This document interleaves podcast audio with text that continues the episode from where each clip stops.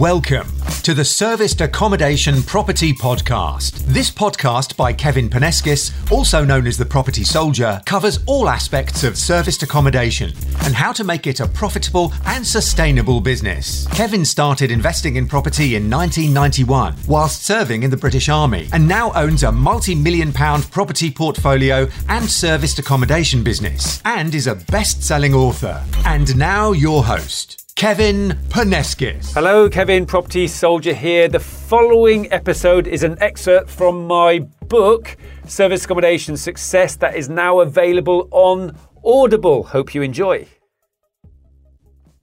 Section 4 Acquisition Guest House B&B Conversion. One of the most exciting acquisition strategies right now in SA is developing an existing guest house or B&B into what can be referred to as an apart hotel or self-catering hotel among other descriptions. For this section, I will just use the term guest house and apart hotel to avoid being too repetitive. This area of SA is gaining momentum since there is an opportunity to significantly increase the earning capacity of the existing business. More and more people are choosing to stay in self catering apartments rather than hotels these days, so why not convert a guest house into studio apartments or rooms? Refurbishment.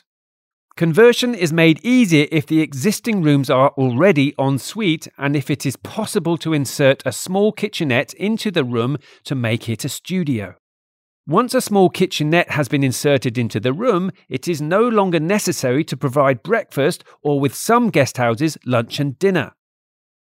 After all, if your guest has deliberately chosen to book a self catering studio apartment room, they will not expect to be fed.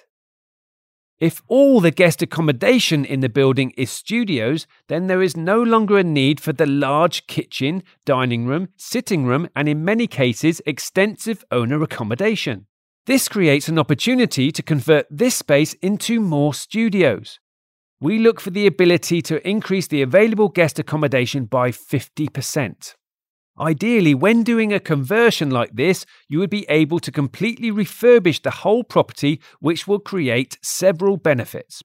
The property will be a much nicer place to stay in for the guests, which will significantly increase the night rate people are willing to pay. Once upgraded, the property will be able to cope with the extra hot water, gas, and electric demand.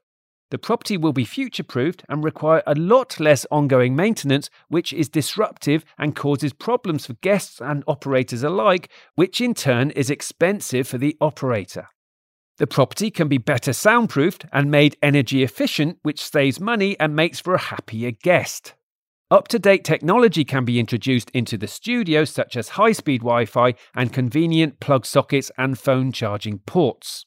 Regarding the en suites, my advice is to steer away from macerating or Saniflo type toilets because these types of toilets are easily blocked by guests who are sometimes not sensible in terms of what they attempt to flush. A macerating toilet will churn up the waste before it moves into the soil pipe. The soil pipe is a lot smaller than a normal toilet soil pipe, which is why macerating toilets are used because often there is not enough space or an adequate run for a normal soil pipe to be used. Sometimes too much tissue or wet wipes will block or damage a macerating toilet, never mind things that should never be flushed down a toilet that unfortunately some guests will inevitably do.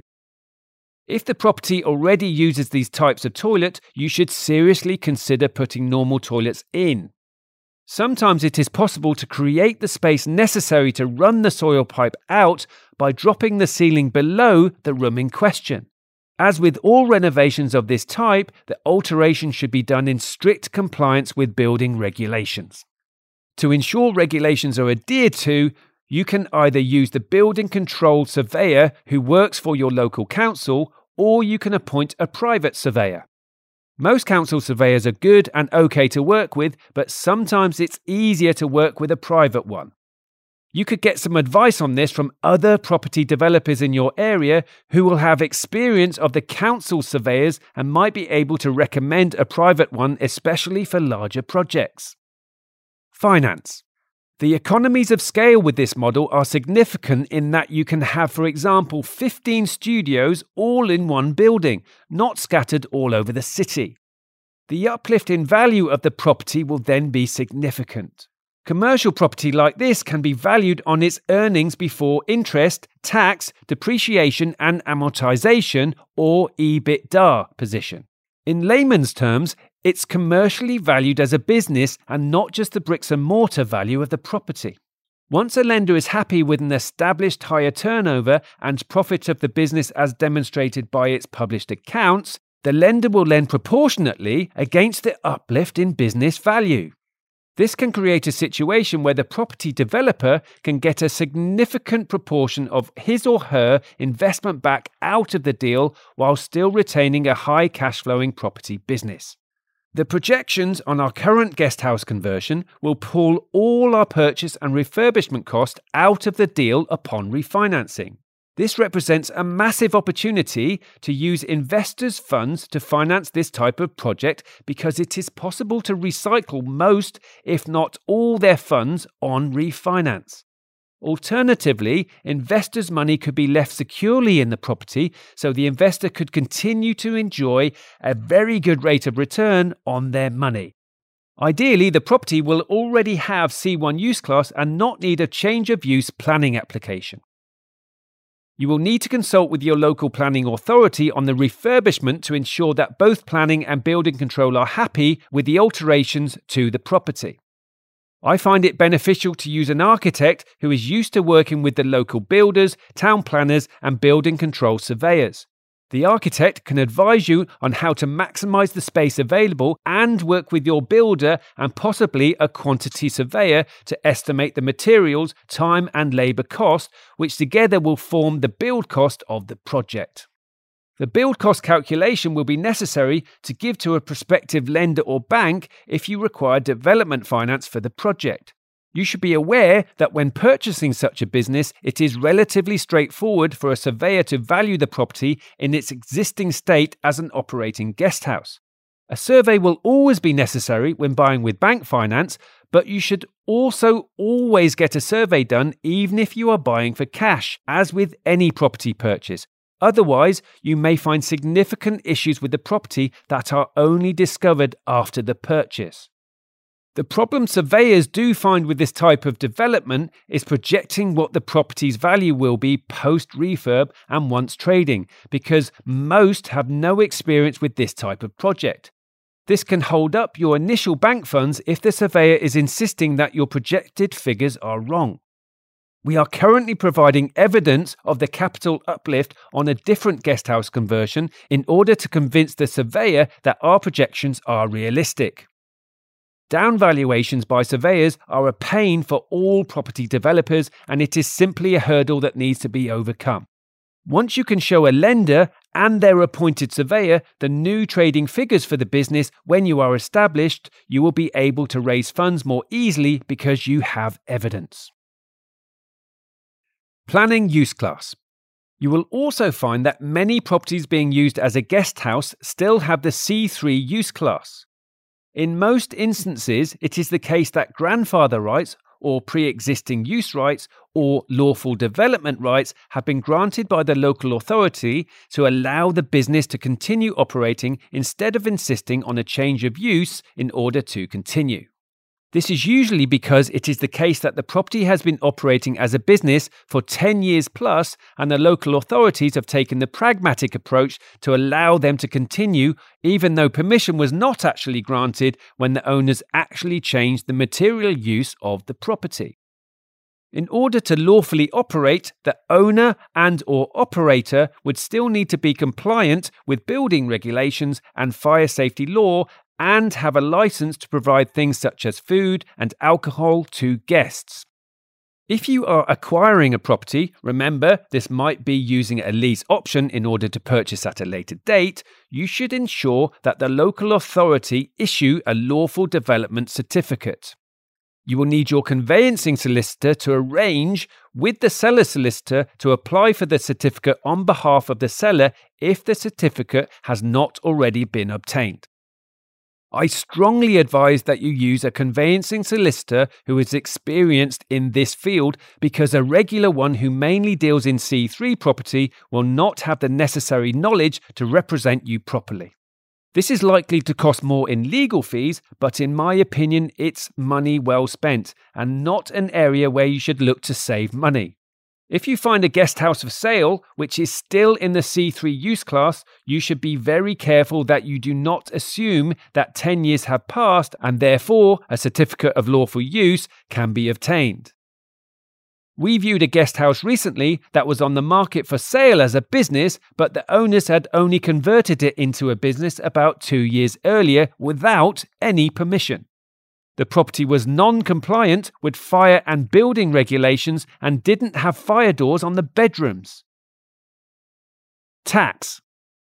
Regarding capital allowances, it's very important to get a capital allowance survey done in advance of exchange of contracts on the property, or at least ensure that the contract clearly states that the capital allowances are being transferred to you.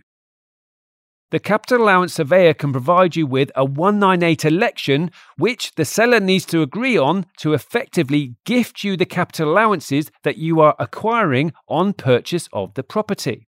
You should ensure that your capital allowance surveyor, property accountant, and conveyancing solicitor are all on the same page here, otherwise, you might lose a significant amount of capital allowances, which could cause you to pay too much tax on your annual profits when running the business you will find that the seller's accountant and solicitor often do not understand this level of detail associated with capital allowances, and they will need to be reassured that in most instances it has no bearing on the seller's future tax position, but it will simply help you with your future tax liability.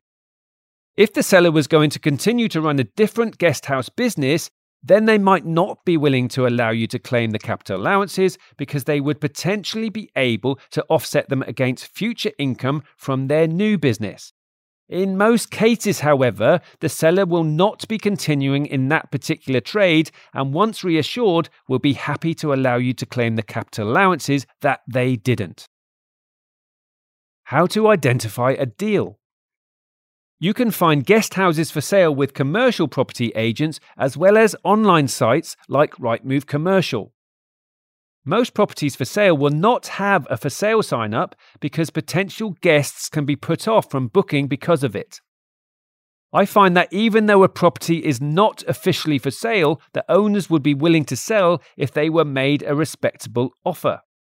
I once knocked on four guest house doors and told the owners that I was looking to buy a guest house in the area and asked them if they knew anyone willing to sell.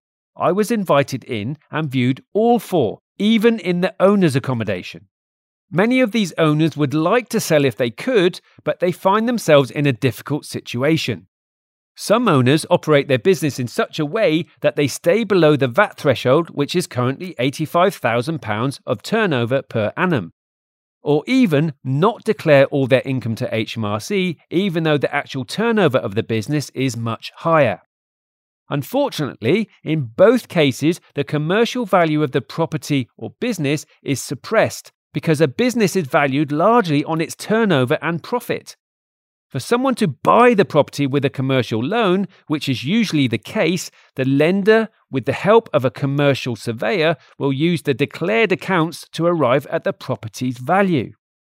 A lender will usually have a maximum loan to value or LTV that they will permit, and currently that threshold for most lenders is 70% LTV. However, the lender will only lend 70% of the value if the declared turnover and profit of the business will support the monthly payments to service the loan. This is called the debt service coverage ratio. Insufficient headroom in the debt service coverage ratio causes many sales to fall through because people cannot raise the necessary funds to meet the agreed purchase price. Often, a seller will have a loan to clear on the property upon the sale, but also they usually need a certain sum of money from the sale to buy their next property to live in. Remember, most guest house owners live in the property, and so they need a significant sum of money to fund the purchase of their next home. Often these people are at retirement age and so will struggle to get a residential mortgage due to their age, especially if they are no longer going to be working and earning an income. The catch 22 situation is that they have to sell above a certain price to be able to move on with their lives, but most buyers can't meet that purchase price due to the commercial value of the business they are selling. To top it all off, many other potential buyers who would like to buy the property to live in solely as a primary residence usually cannot do so with a residential mortgage because of the C1 use class and their intended use of the property. These circumstances have created a situation where many guesthouse owners cannot find a buyer at the right price.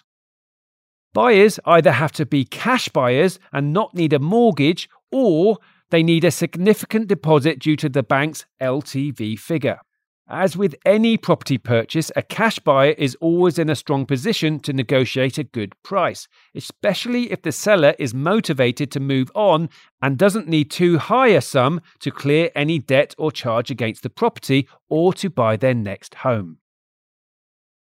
These circumstances could make the possibility of a lease option very favourable and can be a very cost effective way of funding the deal.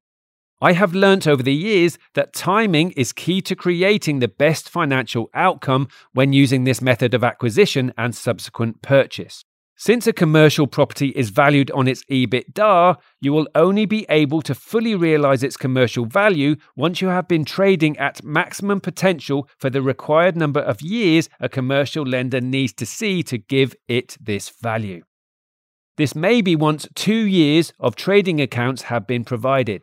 You can get paid advice in advance from a commercial surveyor on what an apart hotel might be worth based on some projected figures to ensure the deal will be profitable and you can refinance and withdraw your investment ready for the next deal. Due diligence. We use a specific apart hotel deal analyzer in order to create the projection for a surveyor, and it requires all the costs of running such a business to be entered, which is vital for you and the surveyor to be able to arrive at the projected value. You will need to provide supporting evidence to validate your projections, such as night and occupancy rates achievable as well as running costs. A lot of experience and knowledge has gone into creating our apart hotel deal analyzer, but at the end of the day, it is still a spreadsheet, and if you put rubbish in, you will get rubbish out. And so, if you are even considering doing this type of deal, you should definitely invest in some appropriate training and guidance. This form of property investing can be very profitable if done right, but by not investing in the right education, if done wrong, it can prove to be a very expensive one. Let's say you want to turn a 10 bed guest house into 15 studios and you project 70% occupancy of each room at the night rate that the studio apartments achieve as SA in the area. Once you have done your due diligence on what the property is likely to be worth when refurbished and trading, you can work backwards or reverse engineer using the analyzer to give you the necessary offer or purchase price that will make the deal stack. I often say to people attending my training courses that you offer what the deal analyzer tells you to offer and you buy the houses when the answer to your offer is yes.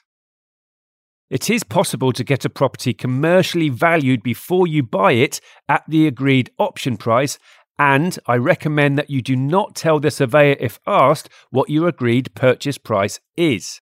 If asked, just say that you are still in negotiation with the vendor.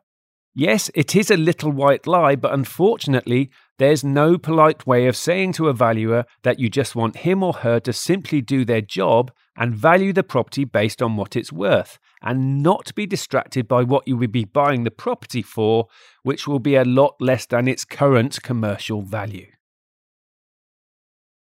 How to do the deal. The first time I did this was a real game changer for me as a property investor and made it possible to make a lot of money in property, but to make it work, you must do things in a certain order. It is important that you tell the lender that you intend to use this valuation report to apply for a loan with them after you have initially purchased the property at the option price. It is critically important that you use a commercial surveyor who is on the recognized panel for the lender that you intend to use for your ongoing loan. The bank will give you the list and ask you to choose one from it. Your broker should be able to point you in the direction of a suitable lender who has the necessary mortgage product that you will need at a competitive interest rate. You don't always need a broker to work with commercial banks, but unless you have a lot of experience in this area, it's probably best to use a broker who might earn his or her fee by finding you a better or cheaper mortgage product than you could yourself. Another important step is to ask the lender for a decision in principle or DIP for a loan based on the current trading accounts you provide and the survey report. If the bank gives you a DIP, then they will have credit checked you or your company or buying entity, and it should be relatively straightforward to go from DIP to actual loan. A successful DIP will give you the confidence to proceed and to exercise your option to buy the property at that stage. If you don't get a DIP, it could be due to an issue that simply needs to be rectified but may take weeks or months to do. You should allow for this potential extra time needed when negotiating the option period from the outset. You definitely don't want to be in the position of your option period expiring when you have spent a significant amount of time and money refurbishing the property and making it worth a lot more, but now the owner can legally pull out or wants to renegotiate the deal. Once you have the DIP as well as the RICS or Royal Institute of Chartered Surveyors valuation report, these are now very valuable documents you possess for several reasons. You can use them to raise the finance necessary to exercise your option to buy the property. Let's say you had the right to buy the property for 400,000 and you intend to spend 200,000 to refurbish and create the extra studios. Because you have refurbished the property and significantly increased the turnover and profits, it now values at 1 million as per the RICS valuation report. It will now be relatively easy to raise the 400,000 required to fund the purchase. This money can be borrowed on a short term loan from a private investor or investors known as angel investors because you can show them the RICS valuation report that shows it is valued at 1 million. You explain to the angel investor that the exit strategy for giving the money back with interest is the bank loan that will raise circa 700,000 on the property, i.e., 70% loan to value. You can also show the DIP to further reassure the angel that it is a relatively safe investment they are making. You will only need the money for a short period of time because as soon as you complete on the purchase, you should go straight to loan application with the bank who already gave you the DIP and already have the valuation report to support the loan. Even though you have already overcome the main significant time delay hurdles, you should still be prepared for the bank to be slow in handling the full loan application to get the money into your account which has taken up to six weeks for me in the past. The reason you need to allow for this is the fact that you will be paying interest on the angel investor's money for this duration, which may be at a high rate depending on what you negotiate. Costs such as these need to be entered into the deal analyzer, especially if you hope to get all of your money out of the deal with bank finance. However, Based on 700,000 going into your bank account, there should be more than enough money to pay the investors back all their money plus interest. If you borrowed the 200,000 to do the refurbishment, you should be able to pay those funds back plus interest too. Ultimately, you will be left with £300,000 worth of equity in the property based on the current trading figures and a high cash flowing business. All this can be done using none of your own money, so effectively a hotel for nothing. All that was needed was the right knowledge and education. I need to make the point here that I didn't wake up one morning knowing how to do property deals like this. I have combined years of experience of different property strategies with going on property education courses. I repeat, people often say that property investment training is expensive, but I know that ignorance is expensive. Ray McLennan, Dalkeith Apart Hotel. This is a testimonial from Ray. The County Hotel in Dalkeith, Edinburgh South, had traded as a hotel for over 100 years. It was a three story building at 14,000 square feet with 36 bedrooms and a function suite accommodating some 300 people. The ground floor had a large public bar area, a reception area, and a 50 cover restaurant where hotel guests would be served breakfast and dinner. It had been put on the market in October 2015 for £899,950, and a year later it still had not sold. The reasons for this was it required substantial renovation as it had not been upgraded since the late 80s and 90s and was a bit tired. The marketing agents were trying to sell it as a hotel in the traditional sense of the word. Having had the benefit of attending property courses and, in particular, learning about serviced accommodation, I had a bit of experience of SA in the Edinburgh market, and in particular, learning about serviced accommodation, I had a bit of experience of SA in the Edinburgh market, in particular, identifying what would and would not work. Our original plan with SA had been to purchase top floor tenement apartments in central Edinburgh and create additional rooms in the attic space, then rent out the now four or five bedroom apartments as SA or even as a house in multiple occupation or HMO. In addition, we would future proof the apartments by adding in pre wired, top of the range smoke detectors and fire sprinklers. Edinburgh is a great university city and a huge tourist destination, especially during the summer and even more so with the Edinburgh International Festival held every August when accommodation prices spike to double or even treble normal rates.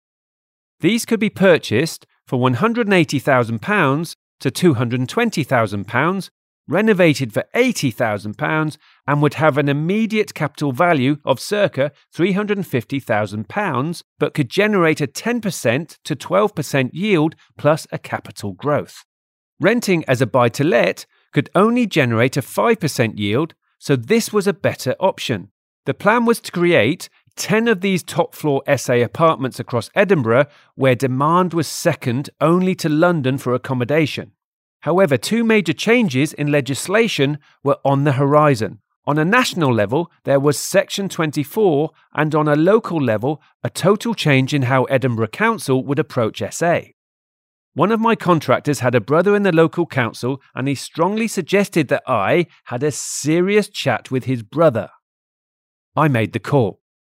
He informed me that the local council had been inundated with complaints about how SA was operating in Edinburgh and fundamental changes were on the horizon.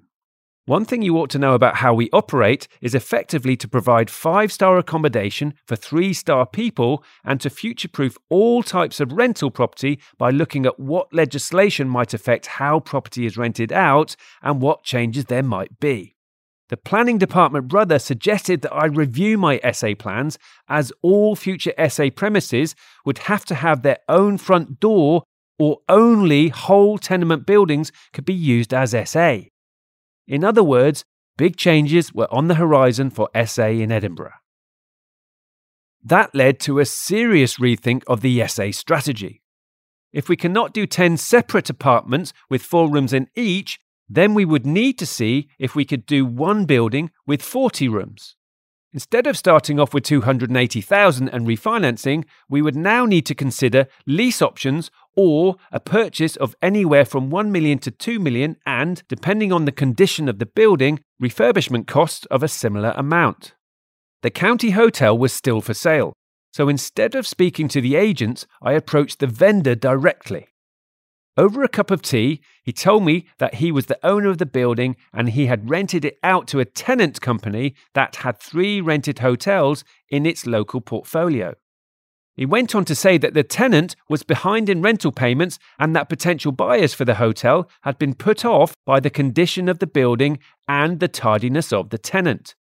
Despite their lease ending soon, they had wanted to renew it so any potential owner could choose to keep the existing tenant or take vacant possession. I originally proposed a joint venture or JV, but the vendor needed money to clear off historic bank loans. We created a financial appraisal for the purchase and conversion. This appraisal was checked out by an independent and a few questions arose. Number one, were there any capital allowances to be claimed? The understanding was that there could be significant capital allowances available and they could make a significant difference to the overall financial performance of the contract. Capital allowances can only be claimed once in a building's lifetime. Number two, if we do what if on the ratios, what will it look like if there's a delay in the conversion time and additional costs? Delays in larger construction projects can be particularly costly if they are not anticipated or accounted for. Building in contingency costs can alleviate any upsets. Number three, SAs are measured in occupancy levels. The local occupancy level was 73%. What if it was only 50% or even 40%? Would the project still be viable? Once all of these contingencies had been covered, it was clear that this project could only work if a lower purchase price was accepted. I proposed a quick sale and offered the vendor £550,000 in an email. It was quickly rejected. I decided to call the vendor and talk directly to him, but this time explained the financial appraisal in detail. The vendor considered it, but again rejected it. We shook hands and parted on good terms. Four months later, the vendor called me up and asked if the offer was still on the table. I asked if the property was still in the same condition, and he confirmed that it was, so we potentially had a deal. To cut to the chase, the purchase price was 550,000 plus stamp duty and legal costs, and development finance of 1.1 million was secured from Aldermore Bank. The redevelopment took seven months and 33 SA units were created over three floors, sleeping 65 plus people. The ground floor was rented out as a restaurant, bar, and cafe on a 20 year lease at £40,000 per annum. The tenant spent over £200,000 improving the ground floor premises. The RICS valuation showed a GDV or gross domestic value of 3.2 million. The first major SA booking for our new apart hotel came in the form of a contractor firm for 60 people for 29 nights at £87,000. Because they could only book for 29 nights in the system, they contacted us directly and hinted that they had a six month contract to fulfill. The occupancy in the first six months would be 90%, whilst the financial plan showed break even at 48%. Kevin's capital allowance surveyor produced a claim in the region of £700,000, which meant we won't be paying tax on our profits for at least three years. I would like to thank Kevin for all his advice and help before and during this project to help bring it to fruition. Thank you for listening to the Serviced Accommodation Property Podcast. You can also follow me on social media and YouTube by searching The Property Soldier. Also, check out my website, www.propertysoldier.co.uk, where you can learn even more about property investing and serviced accommodation.